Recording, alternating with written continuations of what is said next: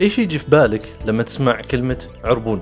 عربون هو الشيء المقدم اللي أقدمه عشان أدفع بعدين باقي المبلغ. أنا لما أبغى أقيس جدية الشخص اللي ناوي يشتري من عندي شيء آه، أطلب منه عربون.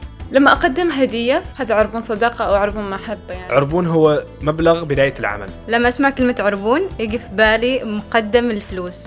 ارفع شيء وبعدين ارفع الباقي. يعني شيء لازم تدفع له مبلغ أول شيء عشان تثبت إنك جاد في الموضوع بعدين تكمل باقي المبلغ. عربون هو مقدم الشيء وإحنا اللي نعمله الحين في بودكاست عربون إن نقدم خلاصة التجارب.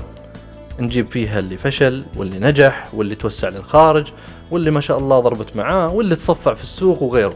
رواد الأعمال هذول جمعناهم عشان الناس اللي حابة تدخل عالم ريادة الأعمال أو اللي موجود فيه يتعلم من أخطائهم من نجاحاتهم من تجاربهم ويستفيد. وباختصار هذه زبدة وخلاصة عربون.